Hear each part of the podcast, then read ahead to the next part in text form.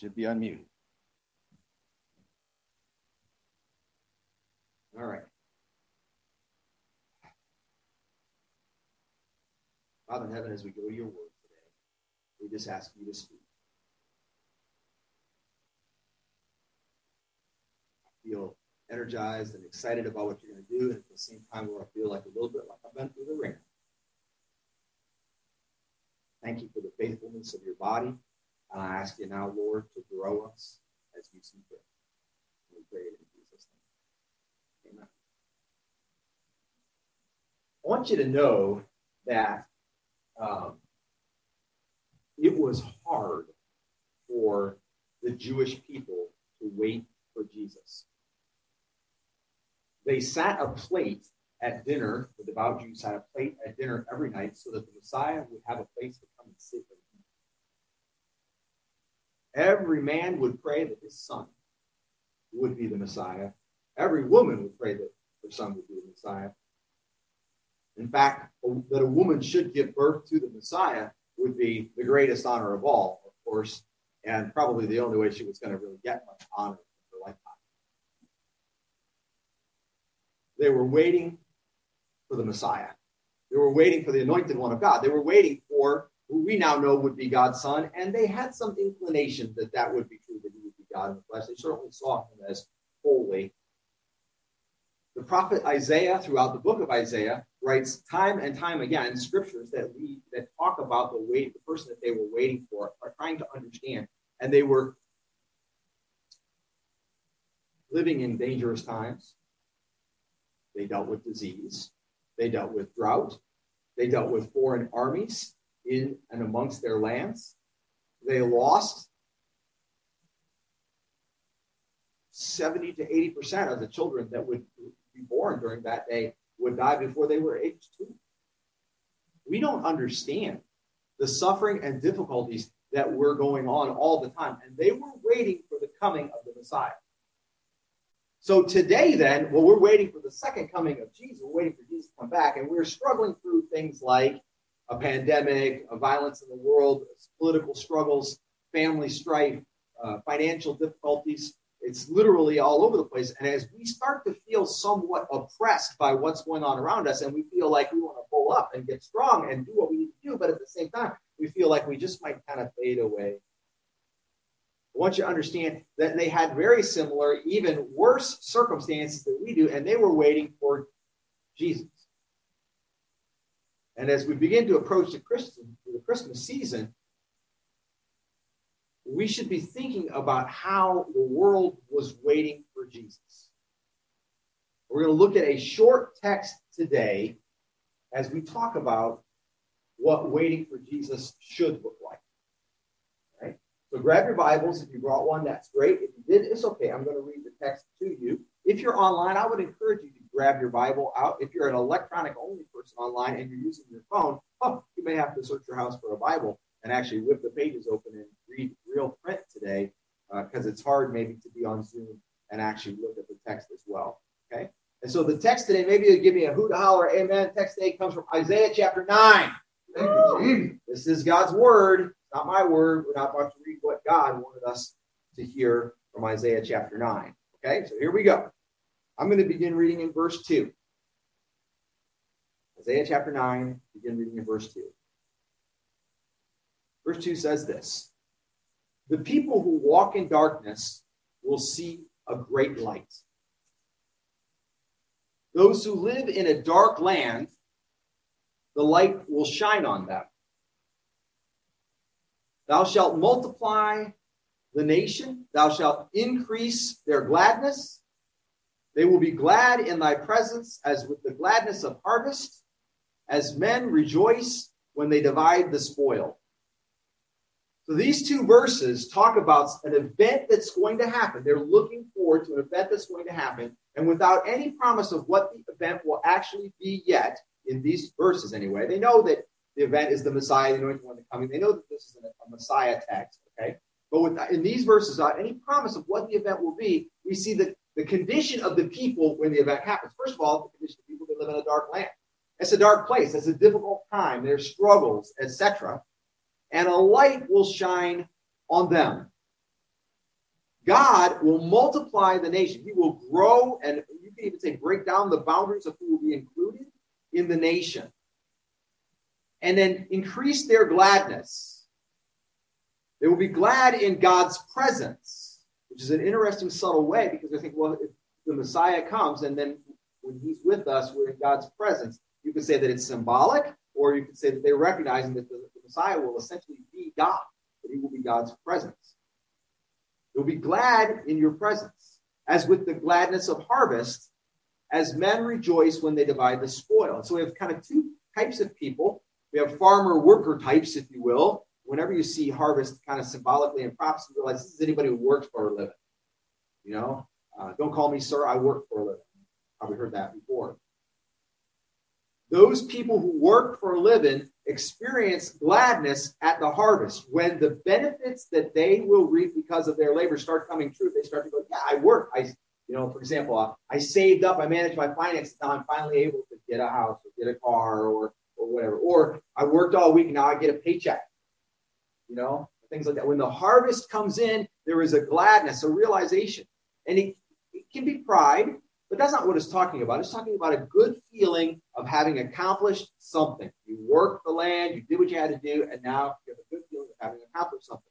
Soldiers, similar. Soldiers, it says, rejoice when they divide the spoil. So after the battle, those who survived, they've really been through the wringer. They've lost friends, they've lost brothers, etc. They've been through the wringer. Now they've survived, and after the battle, they divide the spoil. And that is their harvest, in a sense. They're not farmers, at least not that day they're dividing the spoil and benefit. Now, now um, survivor's guilt is a very real thing, and soldiers sometimes struggle with being benefited because they survived when their friends did not. Okay? But there is a gladness nonetheless in dividing the spoil and realizing that now you get to eat, maybe drink, maybe be married, maybe take care of your family. You're going to be able to do what you needed to do. And he says, this event that we're looking forward to in the next few verses, this event sets up people to be glad in God's presence, like people are glad when the harvest comes in, like people are glad when the spoils come in. Then verse 4. For, and that for is a because. So when you see for in the Bible, a lot of times, especially in prophecy, it's a because. This is why. Thou shalt break the yoke of their burden and the staff on their shoulders the rod of their oppressor, as at the battle of Midian. So, a couple things here. First of all, and I'll dwell only on the first one. I'll mention them both. I'll dwell on the first one. To break the yoke and the staff of the oppressor. We have enemies. We talked about this a little bit last week, and when I was preaching on Zoom, a little weird, but it got done. Um, the enemies are already defeated. The yoke is already taken care of. The oppressor is already pushed back right? It's already done. And then it says, as at the Battle of Midian. Now, if you don't know the Battle of Midian, you might know it this way. The Battle of Midian is also the Battle of Gideon. Remember Gideon, the judge, who had 300 men? He had a lot more men than that, but God weaned it down to 300 men, and a great battle took place where he basically decimated the enemy. That's the Battle of Midian. But guess what? That's actually only the Battle of Midian in part. That's the part that we remember we know. Now, if you're a Bible scholar, you might remember that it goes on from there. We'll come back and talk about that in the points a little bit. Okay? All right. The rod of the oppressor as at the Battle of Midian. For every boot of the booted warrior in the battle tumult and cloak rolled in blood will be for burning, comma, fuel for the fire. So he's saying every boot of the booted warrior, every cloak that they wore, and the picture here is that as they lay down and slept, that blood had soaked into their cloak because of all the villainy, all the victory over God's people that they had had. But here it says every boot of the booted warrior and every cloak rolled in blood will be for burning fuel for the fire. So God's enemies, in all their evil actions, all that they have done, now will be fuel for the fire. And that's very important. Verse 6 Because, you may recognize this, a child will be born to us. Now, notice, I mean, don't miss the math of it. There's always math in these prophecies, okay? So God breaks the rod of the oppressor, God breaks the yoke and the burden, right? Because every boot of the booted warrior, the cloak rolled in blood, those will be burning for burning in the fire, right? Because this is why those things will be for burning in the fire. Because a child will be born to us. A son will be given to us. And then he's going to go on to describe this son. But this son is the reason for everything that we were just talking about. Why the nation will be multiplied, why people will increase their gladness, why the yoke will be broken, why the oppressor will be destroyed, cast off, why the boots will be for burning that were soaked in blood, why the cloaks will be for burning, because this one who will be born to us, the government will rest on his shoulders. That's actually kind of poignant for today, isn't it? Nobody knows for sure politically upon whose shoulders the government will rest starting on January 20th, right? Wrong. The government will rest on the shoulders of Jesus, not on the shoulders of a president or a general or a body of delegates. The government will rest on the shoulders of Jesus. It says, A child will be born to us, a son will be given to us, and the government will rest on his shoulders. And his name will be called Wonderful Counselor. That's the first of a few names here that he's about to list. You know what a counselor is? A counselor is a person who guides and directs and gives wisdom. There's never been a great president that didn't have great advisors. There's never been a great man that didn't have great advisors. In fact, many counselors provide safety. You need advisors. But chiefly and ultimately and most importantly, you need one counselor and that is Jesus. Jesus would be the wonderful counselor. It would also be called mighty God. I like this here because while it, it's translated mighty God, what it actually says is strong, strong one. The word that we learned last week, or one of the words that we learned last week for God is Elohim. It's a kind of a generic, generic term for God, right? and the word here for God is El. It is the shortened version of that. And it basically means the strong one. It is the mighty God. But then there, the word strong is put before it here. So it's like if you say the mighty might or the strongest strong. And the translation in English then says mighty God. Notice that this is not God the Father. This is the one that they were expecting. This is Jesus. This is the Messiah, the anointed one, the counselor. And he would be called Mighty God. And then also called Eternal Father. And so the God the Son is also God the Father. And he would be called Prince of Peace. A prince, a lord, if you will, to bring about peace. And we know it's peace between men who have the same Savior and peace between men and God. It all got screwed up at the fall. There was a break between man and God, and a break between man and man, and a break between man and creation. And Jesus would be the Prince of Peace to bring peace between man and God, to bring peace between man and man, and to bring peace between man and creation. Verse 7 it says, There will be no end to the increase of his government or of peace. No end. Eternity is what's at stake on the throne of David and over his kingdom, to establish it and to uphold it with justice and righteousness. And so he's drawing from the prophecies and the promises to David and the prophecies about David's offspring being this eternal king. Jesus would be a descendant of David as far as the flesh was concerned. To establish it and to uphold it with justice and righteousness from then on and forevermore. And the last phrase in verse 7 says, and this is where we stop with the text for the day the zeal of the Lord of hosts will accomplish this. Now we know the reason already, right? The reason is the character of the one who would come. That's what all of this says. Every boot and every cloak burned because of the character, because of the nature of the person who will come. A child who would be born to us, whose government, the government will rest on his shoulders, his name called Wonderful Counselor, Mighty God, Eternal Father, Prince of Peace, no end to the increase of his government on the throne of David over his kingdom. All of this would be because of the character of Jesus. But it says that it will be accomplished this way the zeal of the Lord of hosts, the zeal of God will accomplish this. Zeal is a, not a very good word for what we're really talking about here. We don't really even kind of know the definition of the word zeal anymore. We think of zeal meaning passion or energy, right? But the word here in the original language is basically jealousy. Is jealousy.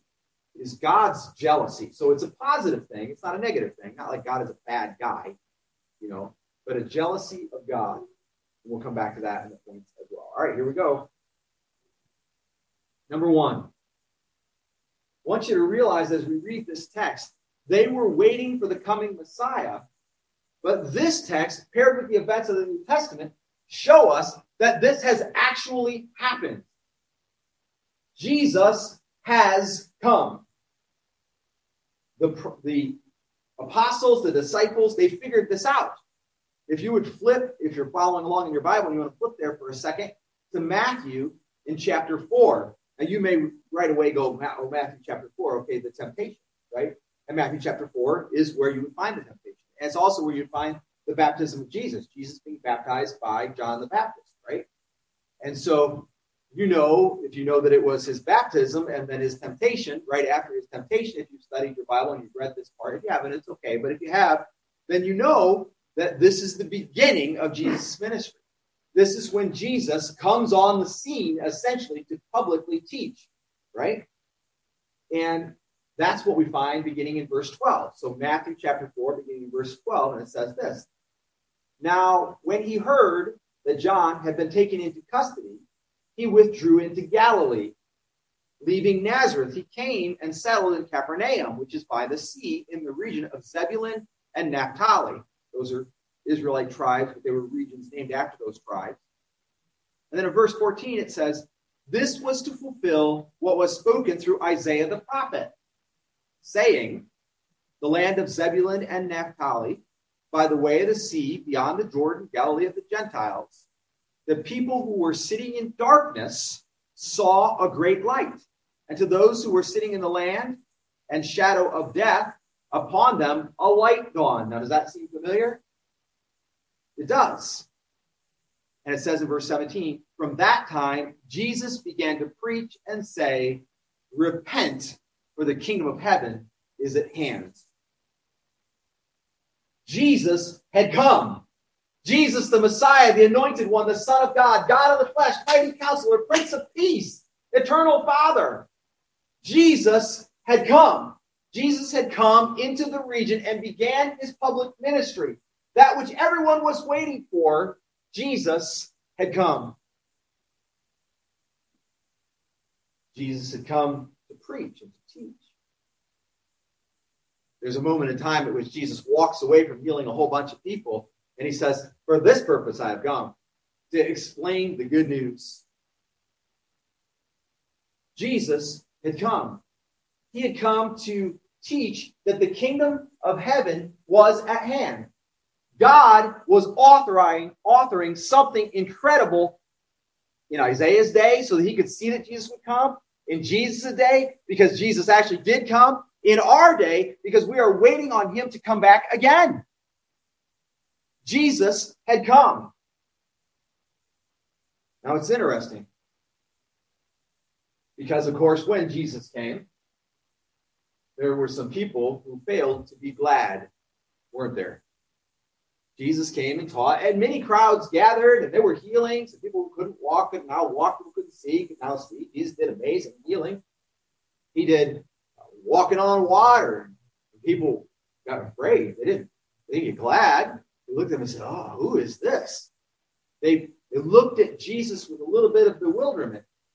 because something had happened along the way to waiting for Jesus to come. And I told you it was difficult. Something had happened along the way to waiting for Jesus to come that instead of being glad when Jesus came, they were concerned.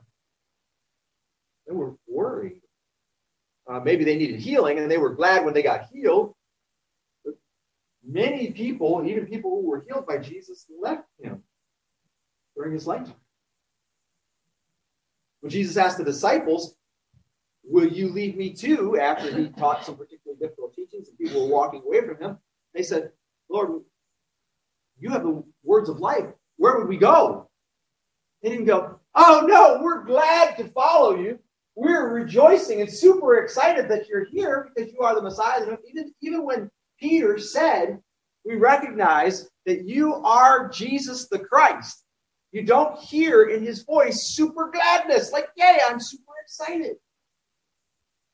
Rather, there were some people who missed being glad. I submit to you, there are people still missing being glad today. We're missing it right now. Right now, in this room, on the street, in our houses, and in other churches, we're missing being gladness. We rejoice because Jesus has come. Not only did he come, by the way, he lived a sinless life and then died on the cross, a sinner's death. But he came back from death. He came back a second time to prove that there is life for us after death. The death has been defeated. Listen, whatever you're going through today, as difficult as it may be, if you're sick, lost a job, relationships broken, finances struggling, whatever you're going through today does not nullify the prophecy of Isaiah, which says, There will be gladness in the presence of the Lord. If Jesus is with you during what you're going through, then you have a reason to be glad.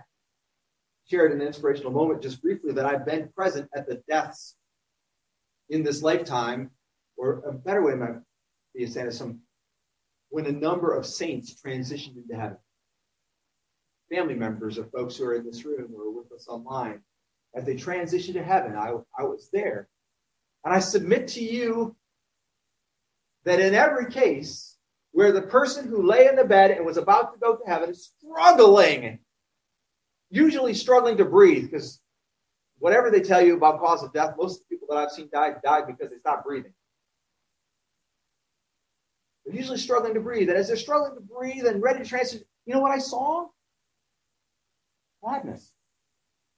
I, I don't, of all the believers, of all the people who really truly claim the name of the Lord that I've been in the room when they were dying, I have yet to be in the room and see one of them go kicking and screaming or upset or whatever. They're all trusting in God. So if, they're, if we're going to trust in God in that moment, if you truly believe in the Lord and you're going to go to heaven and Jesus has come and lived and died and rose again and is present in you now, where is your gladness?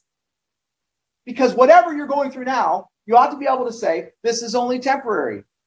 One of the most meaningful few paragraphs of literature I've ever read in all my life was in, this, in the book Uncle Tom's Cabin. And the slave, and I've used this illustration a couple times, but it's extremely meaningful to me.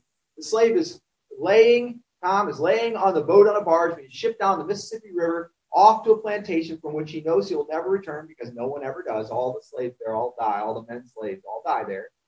And he's a horrible slave master. That's where he's going. And he's laying on the boat and he's crying. He's tied up, laying there already been beaten, whatever, and playing, he's crying. And when she wrote that, she wrote, he's crying, not because he's been beaten, not because he's going down the river, not because he'll never see his family again, but he's crying because he realizes that all the people that are around him, while he is on his way to the plantation, which he now sees as a step to going to heaven, he's going to heaven, all the people around him are lost and dying and going to hell. If you're going to be sad, there's a reason to be sad. But it isn't because things aren't going the way you want.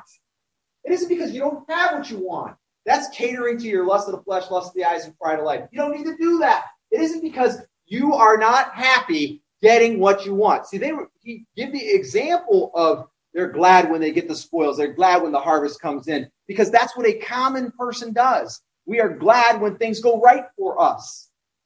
But if you are a follower of Lord Jesus Christ, things have gone so irrevocably right for you that you ought to be glad in the midst of the worst of times.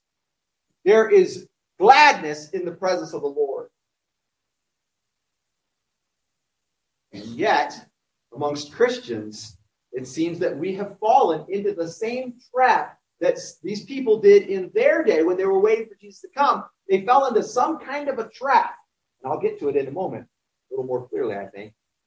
They fell into some kind of a trap that caused them to not be glad at the approaching coming of Jesus. And then when Jesus actually did come. Well, that's kind of scary because if we're not glad when he comes next time, we have a real problem, don't we? Because you'll refuse him. Where is the gladness that Isaiah prophesied? Where is the gladness that ought to be at the coming of Jesus? Where is the gladness that ought to be the presence of Jesus in our lives? Now, I, am not saying I don't do the very same thing. I, some years ago, when New Heights was a young church, we set up an account with Sam's Club.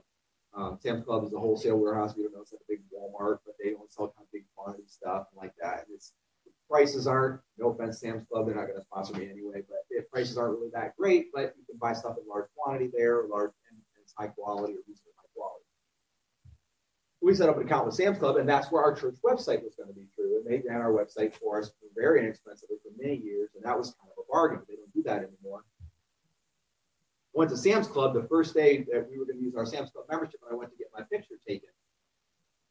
And to tell you the truth, I was working my butt off. I was I was in school at the time, plus I was working at the time, plus I was pastoring New Heights at the time, and that's that's often been the case over the years. I was stretched pretty thin. I think we had a new child. Yeah, I'm pretty sure I was taking care of Aaron with wheelchair working and stuff back then. And so I was short on sleep, having maybe four or five hours sleep a night, plus working 40 hours a week. And I go to get my picture taken for my Sam's Club ID, and she said, "Okay, smile," and I went like this. And she didn't take the picture. And I said, Are you going to take the picture? And she said, Are you going to smile? And I, and I said, and I barely smiled. And she said, Okay, click She said, yeah, I don't understand something. And I said, What? She said, This is church membership you have here, right? Said, Yeah. And she said, you're the pastor? I said, Well, I'm, yeah, I'm church planter pastor. Yeah. And she said, Aren't pastors supposed to be glad We all do it. We get in the middle of what's going on and you lose your gladness. You need somebody to remind you that you got Jesus. And if you got Jesus, you ought to have gladness. Surely something has gone wrong. And in the middle of that, you went, oh, wait a minute, that, that's really not a problem after all, you know? And that's the where we should be with Jesus. All right. The second thing that I want you to see in there then is that God, through Jesus and the coming of this one, they were looking forward to him. We now know him as Jesus, has ordained every act of injustice as fuel for the fire.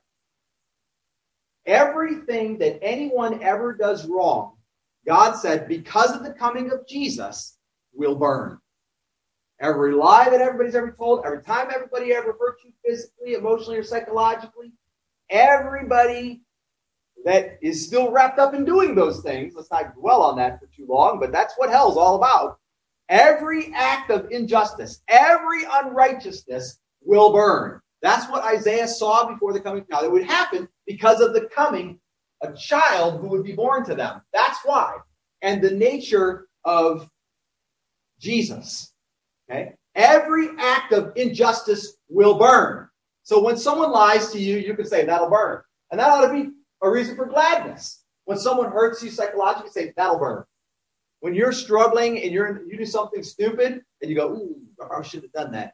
You say, that'll burn. But I submit to you that at that moment you realize that's true, you turn it over to God, confess, and say, okay, God, I'm letting you forgive me and cleanse me of all unrighteousness as you promised you would. You let that go. Don't go, I think I'll hold on to that, right?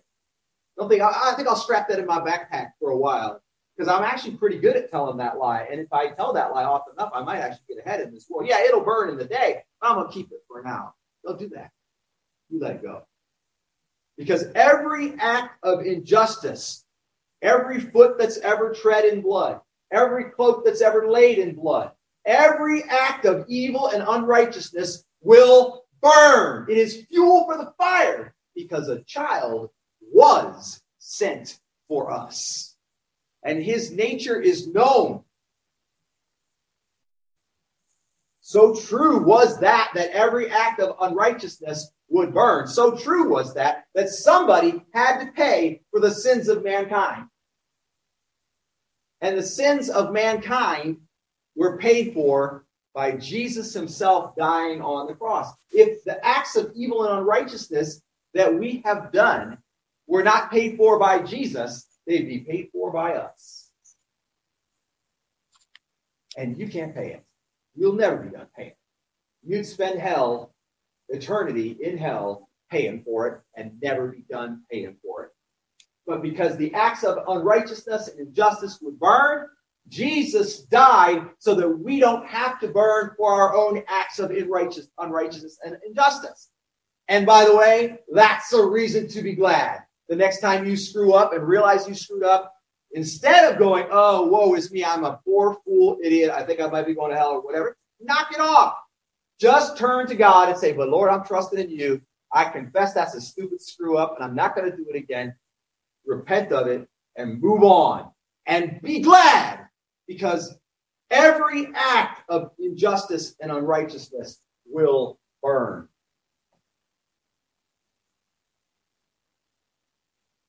Third thing I want you to see in there, the first was, He has come. This has been done. And accordingly, there is reason to be glad. Second thing was that He has ordained that every act of injustice will be fuel for the fire. And we ought not to have any part with anything like that. And the third thing to see is that God's jealous desire for his people is what would accomplish this. Remember, I mentioned to you that zeal was kind of like a kind of a hard concept for us to understand. There are people who get they latch onto a dream. They want to do something. They want to um, start a nonprofit or build a company, or, or they want to have kids someday, uh, or they want to get married to the right person, and they'll chase that person for years, and they'll try to make that person be the right person for them, and they'll try to be the right person for that person, so they can have just the thing that they wanted. You know? There are people that live their whole lives striving after something. They want something. And they want it so badly that they will literally pour themselves into getting it and never quit right up until the day that they die. And sometimes they die realizing that the thing that they were after wasn't really very good. You know, wasn't really what they wanted or what they needed. It wasn't good enough anyway to really satisfy. If you can picture that, if you have ever been like that, you've wanted something so bad that you've pushed hard for it, and you've literally made everything in your life grist for the mill to, to be used up, to be burnt up if necessary, to get where you're trying to get to, now you're beginning to understand the zeal of God that is mentioned in Isaiah chapter 9, verse 7. The God of the universe, who is not limited in his resources, the God of the universe, who is not limited in his knowledge of you and of what you have done, of your successes and of your failures. The God of the universe, who is limited in no way whatsoever, burns with passion and jealousy. He wanted you, he wanted me so badly to be in right fellowship with him that nothing at all would stop him. And his jealousy, his passion for you, his wanting you back, his wanting me back, his wanting his people back would lead him to send that child. Let that child, and let's even say to assist that child in living a sinless life and then to die on the cross. God, we always say, God so loved the world, right? It's John 3 when you read God so loved the world, I want you to hear that God was so passionate, so zealous, so jealous, so desirous of the people of the world that he sent his only begotten son. God is love. then how does love love? Love wants the object of the love so much that it consumes them completely. Our God is consumed completely in one act and one act alone. This is the problem. We encountered God. We believed in Jesus. We followed him. We said, okay, now we're forgiven. Uh, glad? Uh, maybe I'm struggling with my gladness. I spent a lot of time angry or impatient or someone hurt me or I'm depressed or I whatever right? So we're struggling in my gladness. You know why you're struggling in your gladness? You're struggling in your gladness for the same reason they were, because they forgot, we forgot, we've all forgotten the one key point that our God of heaven exists for one purpose above all. He exists with one process in mind above all, and that is to come into right fellowship with human beings. Now, if human beings did exist, God would still exist. I understand that. God is love. And he created humans to be in a right relationship with him so he could love them and they could love him back in freedom. And then they submitted themselves to a form of slavery that made that impossible, except that there would be a, an atoning sacrifice, which was accomplished at the cross. God is jealous of you. That's why you can't tarry in unrighteousness. God is zealous for you. That's why you can't wander from him. David said, Wherever I may go, if I should go to the bottom of the sea, you would be there. If I go to the top of the mountains, you would be there. If you die in a back alley, you would be there. God will never fail to find you right where you're at because God's whole being, I know this is difficult math to understand, but all that is God, bigger than all creation, all that is God, existing longer than you can possibly imagine back and further out than you can possibly imagine. All that is God is oriented around one thing, and that is coming into proper relationship with human beings, and you could just insert your name. Every tree that was ever created, every cloud that ever rolled across the sky, every wave that ever lapped at the ocean, every ounce of yeast that ever expanded or multiplied, every disease that ever rolled across the face of the earth, every gun that was ever loaded, ever made, every car, every tire ever on gravel or on pavement or on grass, everything in creation has one purpose and one purpose alone, and that is for God to come into right relationship with you, me, us. This is how powerful God's plan was that in all of his efforts, in all that he ever did, when the volcano at Pompeii erupted ash and buried the city, when the Sphinx was buried under the sand and then later unburied, when the earth ripped open and created the Grand Canyon. Why do you think it is when you stand in front of something that is amazing? You walk into the woods and you stand there it's so quiet there's nothing, not a sound. Insects. There's no cars. And you, and you go, you feel a sense of awe. What, do you sense of awe? Well, oh, it's awesome because God created it. It's me experiencing God. And that's what people do who are new agey. They go out and they experience God in one experience after another after another. But that's not Christianity. Christianity is when God comes and takes up residence in you. And every time you pray and every time you think about God, I want you to realize that that experience of awe, that feeling of awe, that recognition, is actually the tip of the iceberg as you realize that that silent forest, that rainbow in the sky, that amazing waterfall, that huge canyon, those things, they're nothing. They're infinitely small compared to the infinite size of the God of the universe. And that Grand Canyon was created for one purpose and one purpose alone to come into right relationship with you and with me, with us, with humans. God doesn't exist to come into relationship with us. He exists just because he is the existing God. We covered that last week. He exists. And then because he exists, we exist to come into relationship with him. God's jealous desire for his people would accomplish this, and we come to the close. before we get there, we need a little transition. And that is this.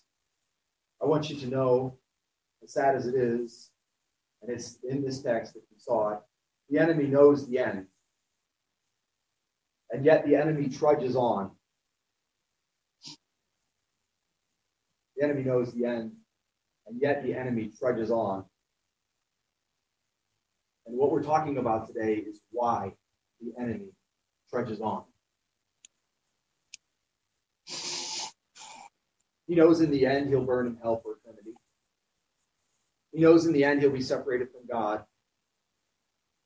He doesn't know how near the end is. There was a demon in Jesus' day that recognized Jesus and said, Have you torment us before the time? So they know the end. Every demon, every evil spirit, Satan himself. I submit to you that those who refuse to know God, those who hate God, human beings who hate God and refuse to know God, they know their end. They'll deny it. Easy to deny that there is a God.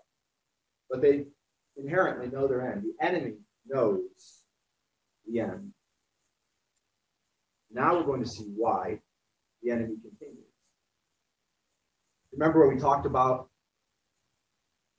the Battle of Midian. Isaiah used that as an illustration. He said that God would do this.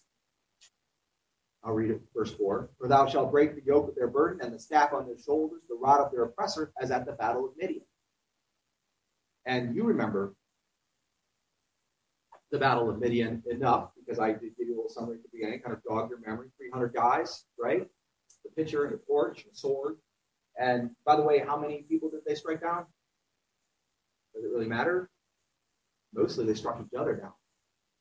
The armies struck each other down. They thought that they were in their midst when they broke the pitchers, and they began to strike each other down. God destroyed them. So 300 men was an awful lot of men, wasn't it? It was enough to make them think, and they began to do what they did, which was destroy each other. If you flip in your Bibles to the story of Gideon, you'll find it in Judges chapter 7. But guess what? Only about half of the story, a little less than half of the story have we just described. That's the story that we all know, being part of the 300. In fact, I did a sermon back when we were on Main Street about being part of the 300, and we had a big 300. You know, 300 people sign their names. I still have that, by the way, if you wondered whether you were around at that time. I didn't. Most of you were. Okay. The 300 is only part of the story. Well, the 300 is present for the full story, but that part, which is really cool, is only part of the story. After that happened, all the bad guys that remained fled, right? In chapter 7, verse 24, it says, And Gideon sent messengers throughout all the hill country of Ephraim, saying, Come down against Midian and take the waters before them as far as Beth Barah and the Jordan. So all the men of Ephraim were summoned. And they took the waters as far as Beth Barah and the Jordan, and they captured the two leaders of Midian, Oreb and Zeb. And they killed Oreb at the rock of Oreb, and they killed Zeb at the winepress of Zeb, while they pursued Midian. And they brought the heads of Oreb and Zeb to Gideon from across the Jordan. Then a little conflict develops where they're mad because Gideon didn't include them in the original battle. Okay? The discussion. And Gideon kind of gives credit to them and says, uh, What was I able to do compared to what you did? But go down to verse 4. Now, this is chapter 8, verse 4. It says, Then Gideon and the 300 men, I submit to you, they have not stopped fighting, they have not slept, they've hardly eaten. Okay? Then Gideon and the 300 men who were with him came to the Jordan and crossed over, weary yet pursuing. They got almost nothing left, but they're coming across. Okay? So the, this is the continuation of the same story. And he said to the men of Succoth, Please give loaves of bread to the people who are following me, for they are weary.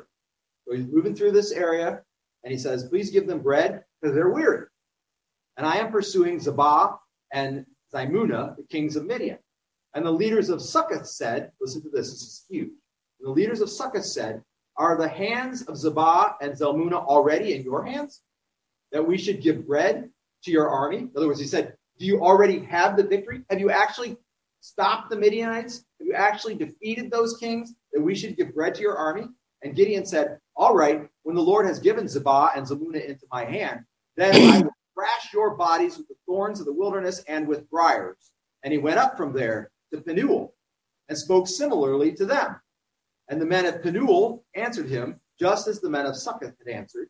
So he spoke also to the men of Penuel, saying, When I return safely, I will tear down this tower. Now Zebah and Zalmunna were in Karkor, and their armies with them about 15,000 men. That's still a lot more than 300, by the way, in case you had to check that. All who were left of the entire army of the sons of the east. For the fallen were already, I added already, 120,000 swordsmen. And Gideon went up by the way of those who lived in tents on the east of Nabah and Jogbehah and attacked the camp when the camp was unsuspecting. When Zebah and Zalmunna fled, he pursued them and captured the two kings of Midian, Zebah and Zalmunna, and routed the whole army. Now it sounds like the battle of Midian is over, doesn't it? But it isn't, is it? You know it's not over because we just heard what was going to happen next before we even read it. Then Gideon, the son of Joash, returned from the battle by the ascent of Heres, and he captured a young youth from Succoth and questioned him. Then the youth wrote down for him the princes of Succoth and its elders, 77 men. And he came to the men of Succoth and said, Behold, Zabah and Zalmunna, concerning whom you taunted me, saying, Are the hands of Zabah and Zalmunna already in your hand, that we should give bread to your men who are weary? And he took the elders of the city and the thorns of the wilderness and briars, and he disciplined the men of Succoth with them.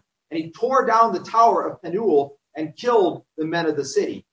Then he said to Zebah and Zalmunna, What kind of men were they whom you killed at Tabor? And they said, They were like you, each one resembling the son of a king. And he said, They were my brothers, the sons of my mother. As the Lord lives, if only you had let them live, I would not kill you. We said to Jether, his firstborn, Rise, kill them. But the youth did not draw his sword, for he was afraid, because he was still a youth. And then Zebah and Zalmunna said, Rise up yourself and fall on us, for as a man, so is his strength. So Gideon arose and killed Zebah and Zalmunna and took the crescent ornaments which were on their camels. Then the men of Israel said to Gideon, Rule over us, both you and your son and your son's son, for you have delivered us from the hands of Midian. See, now the battle is ending, and they want to make Gideon king. But Gideon said to them, I will not rule over you, nor shall my son rule over you. The Lord shall rule over you. When Isaiah is writing about what will happen when the Messiah, the anointed one, comes, when he is writing about the battle of Midian and about how God will destroy all the opposition, about how all unrighteousness will become fuel for the fire. He remembers the two cities, Succoth and Penuel, and how they would not join in the fight, how they would not refresh Gideon's weary men.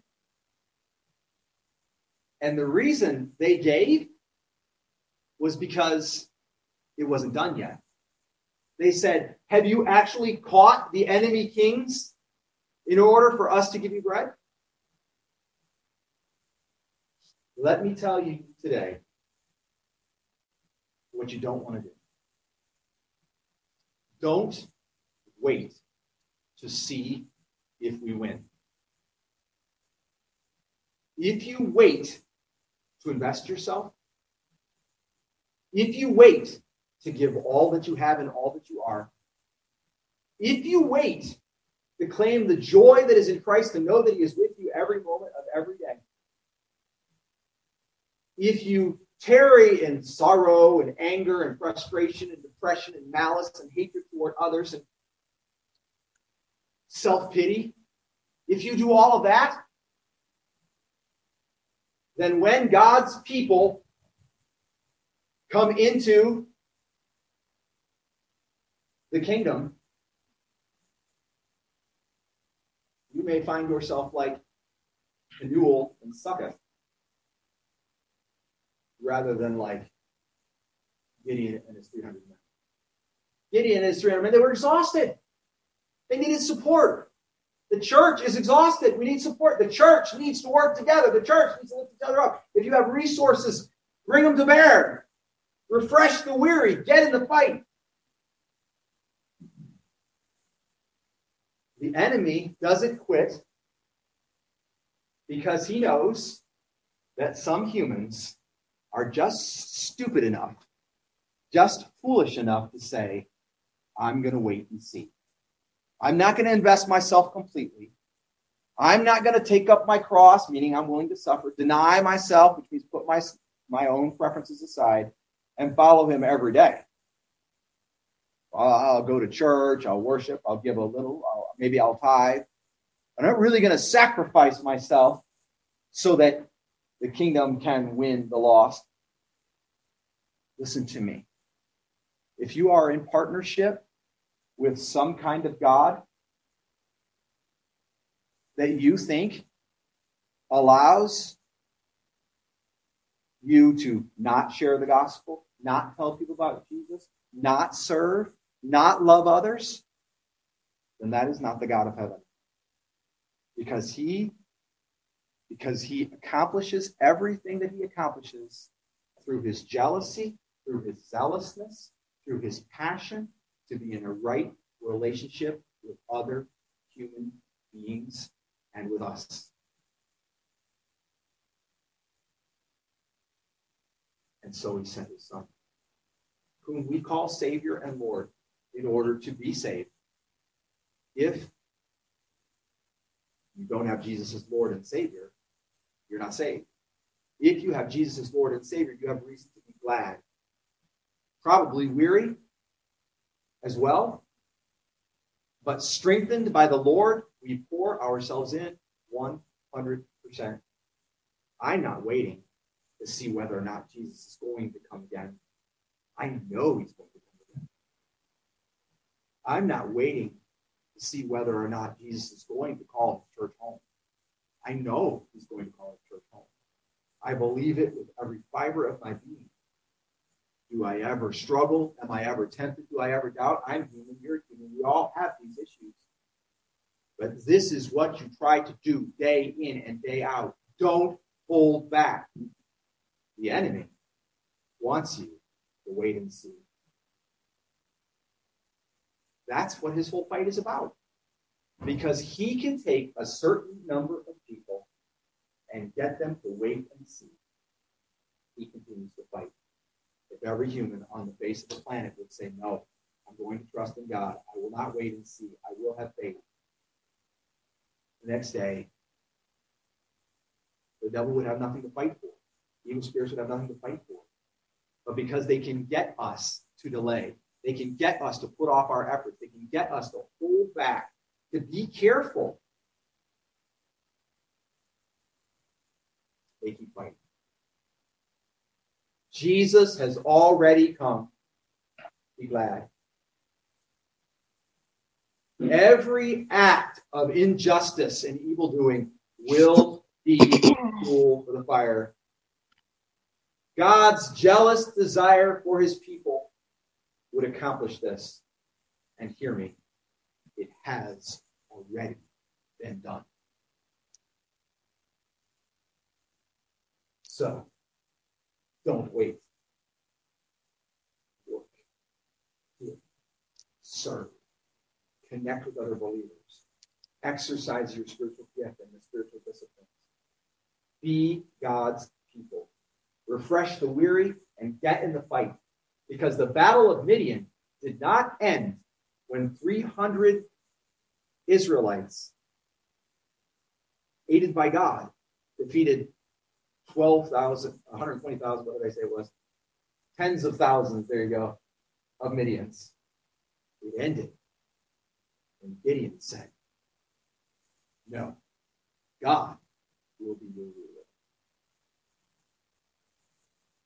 That's what I need to say. That's what you need to say. And let this mind be in us, which was in Christ Jesus. We pray for you briefly, and then we'll be through with the message. Father in heaven, I, I suppose it's the the environment in which we live these days, the pandemic, social media, and stuff that's going on in the streets that people are doing that maybe they should never do. And it frustrates us, it angers us, it un- undermines our peace. But it shouldn't.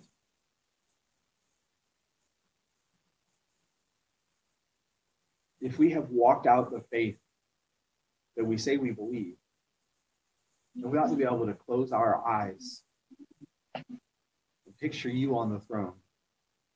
Know that whatever is going on right now, it's not outside your knowledge. Not unable to be influenced by you. Lord, I, I'm asking you, having seen what we have seen,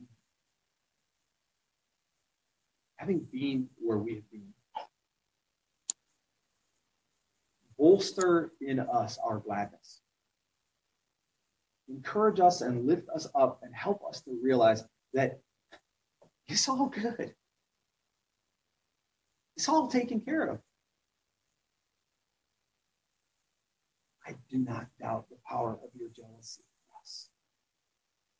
I do not doubt the power of your zealousness for us. Why would we? For you have shown it clearly. You know that you will accomplish in us, in the church, in the world, in eternity, all that you put your mind to and all your mind is put to being in relationship with your people. And the lost and dying of this world must hear the truth.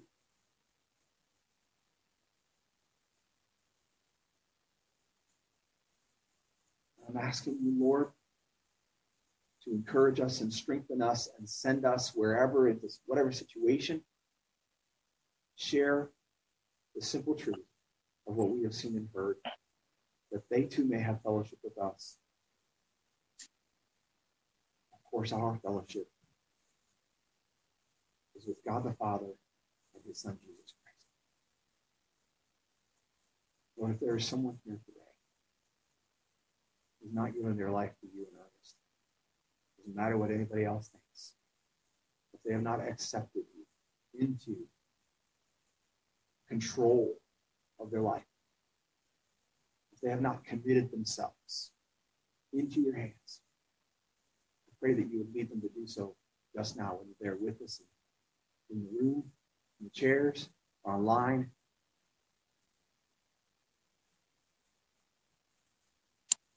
All that you are is all about this. And it's only us. Just our willingness to not be held back to be in a relationship with you.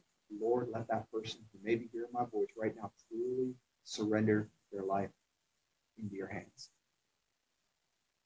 For those of us, Lord, who have made that commitment, who have felt your Holy Spirit, who have been baptized in your holy name, who have been living for you, and in earnest know that you have saved us, let this come as a strong reminder to us that we have reason to be glad and also reason to be pouring ourselves 100% into the effort to advance the kingdom of God to see people get saved because that is who our God is. Let us not quit in our weariness. Let us not be unwilling to refresh others who are weary. Let us not be unwilling to join the fight in every capacity.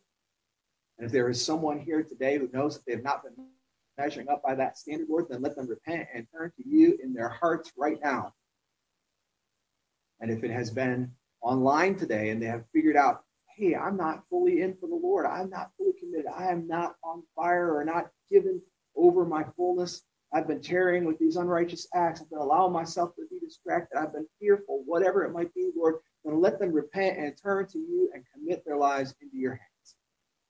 And if there is something else that you're working in somebody's heart, Lord, then you and them sort it out. We, we unleash you, Lord, as if we could ever leash you. pray your will be done. In Jesus' name. Amen. I ask our praise team members to come and lead us then. In a, uh, this will be the closing hymn of our service. It is also an opportunity for you to make a decision, whether you are online to make a decision, you can message in. If you are in the room and you've made some kind of a decision, you make that decision public. Uh, you don't have to walk forward to the front of the room. There's no front of the room here today. So you just um, get my attention, and then as soon as we stop singing, you'll have that opportunity to share with us what the Lord has laid on your heart. Okay? And so sound system's off at the moment. So.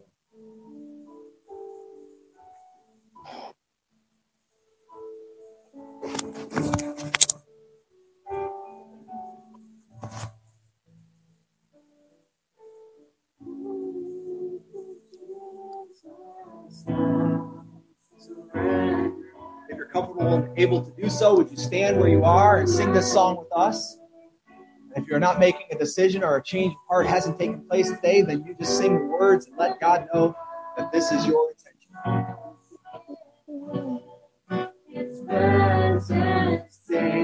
me. I surrender all. That's all. I surrender Let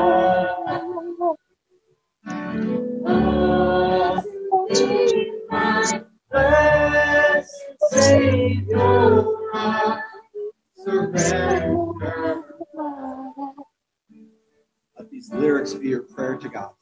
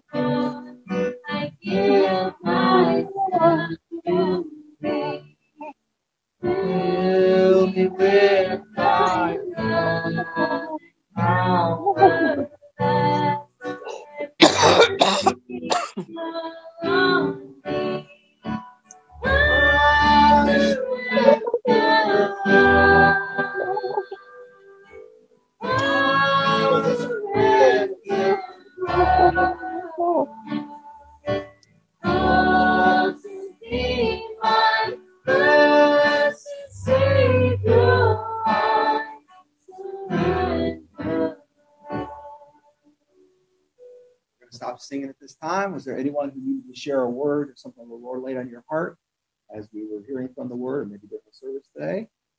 Okay. If you're online and you need to message us, you're welcome to do that. And we will definitely check those things before we're through. Um, I've had an experience in the last couple of weeks. I had a number of people around me because I, I've been in quarantine. Um, I did have COVID. I did test negative two weeks ago today. Um, and then uh, about 48 hours after that, got the symptoms of COVID, and uh, it became quite obvious. And the health department declared me we call presumptive positive, and so that's why I haven't been able to be here. Uh, my fever is long gone. My other symptoms are much much better, as you can tell. So I'm no longer contagious. A similar circumstance happened to Brother Tim, although he was tested about three hours before me and tested positive, right? So he tested positive. He had a similar situation. So he's doing much better. Praise the Lord. So, our, some, so thank God we're no longer contagious, and also now we're sort of immune for a few months.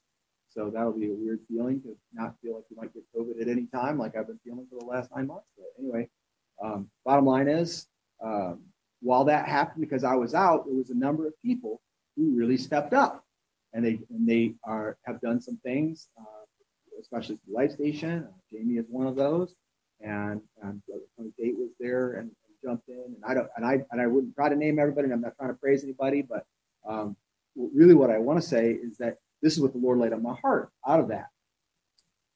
People really step up when other people are showing an obvious need. Um, I submit to you that if you really, and, and again, I'm not praising anybody and I'm not saying anything negative about anybody, but if we really love the Lord, we're all going to step up now because the world is suffering and we need to share the gospel and we need to help people. And um, we we have very blessed have the life station and also the pantry here uh, that has helped a ton of people in a very very difficult time. Uh, if you're interested, I will pray, play you a voicemail. So I'm going to do it now. Maybe next week for inspiration. It really touch my heart. Uh, and this lady just just sounded like maybe she was she had to she was a voicemail, but maybe she was on her knees and tears, and she was just praising up one side down the other the groceries that she had received from the life station and how blessed she was. She said, We had no food, we had nothing to eat, and now we see it and it was like Christmas. She said, I thank you for this, I thank you for individual items in the food basket that she received. And we've had some of those from here, from the from the pantry at New Heights. People have done that, and um, we can make a difference. We are making a difference, and you may be stressed to the hilt let me encourage you to look still for a way to make a difference. Because you, we can. I think with God's help, we can always do more. And I'm not trying to be uh, overstepping my bounds because I don't know what God wants each person to do. I, I can't tell you what to do because I don't know that. But I do know that we have been given a leader who is the Lord. He is the wonderful counselor. I would just encourage you to listen to God and figure out in the middle of a pandemic, with a world torn with wars in a world torn with weather disasters, with a world torn. 52% of the households within one to three miles, one and three miles of this building are single parent households. They're raising a mom or a dad raising their children alone. Alone. And then 30 some percent of households within three miles of this building, and this will blow your mind, have no car. Next time you jump in your car, rush off to Walmart or pick up a curbside order, or just decide to run out and get a burger. 30% of them have no car. There are people that are hurting and struggling, and we can help and then bring the gospel. And that's what we need to do. I'm ask Brother Tony Brister if you would kindly close us in prayer, and just however the Lord leads you We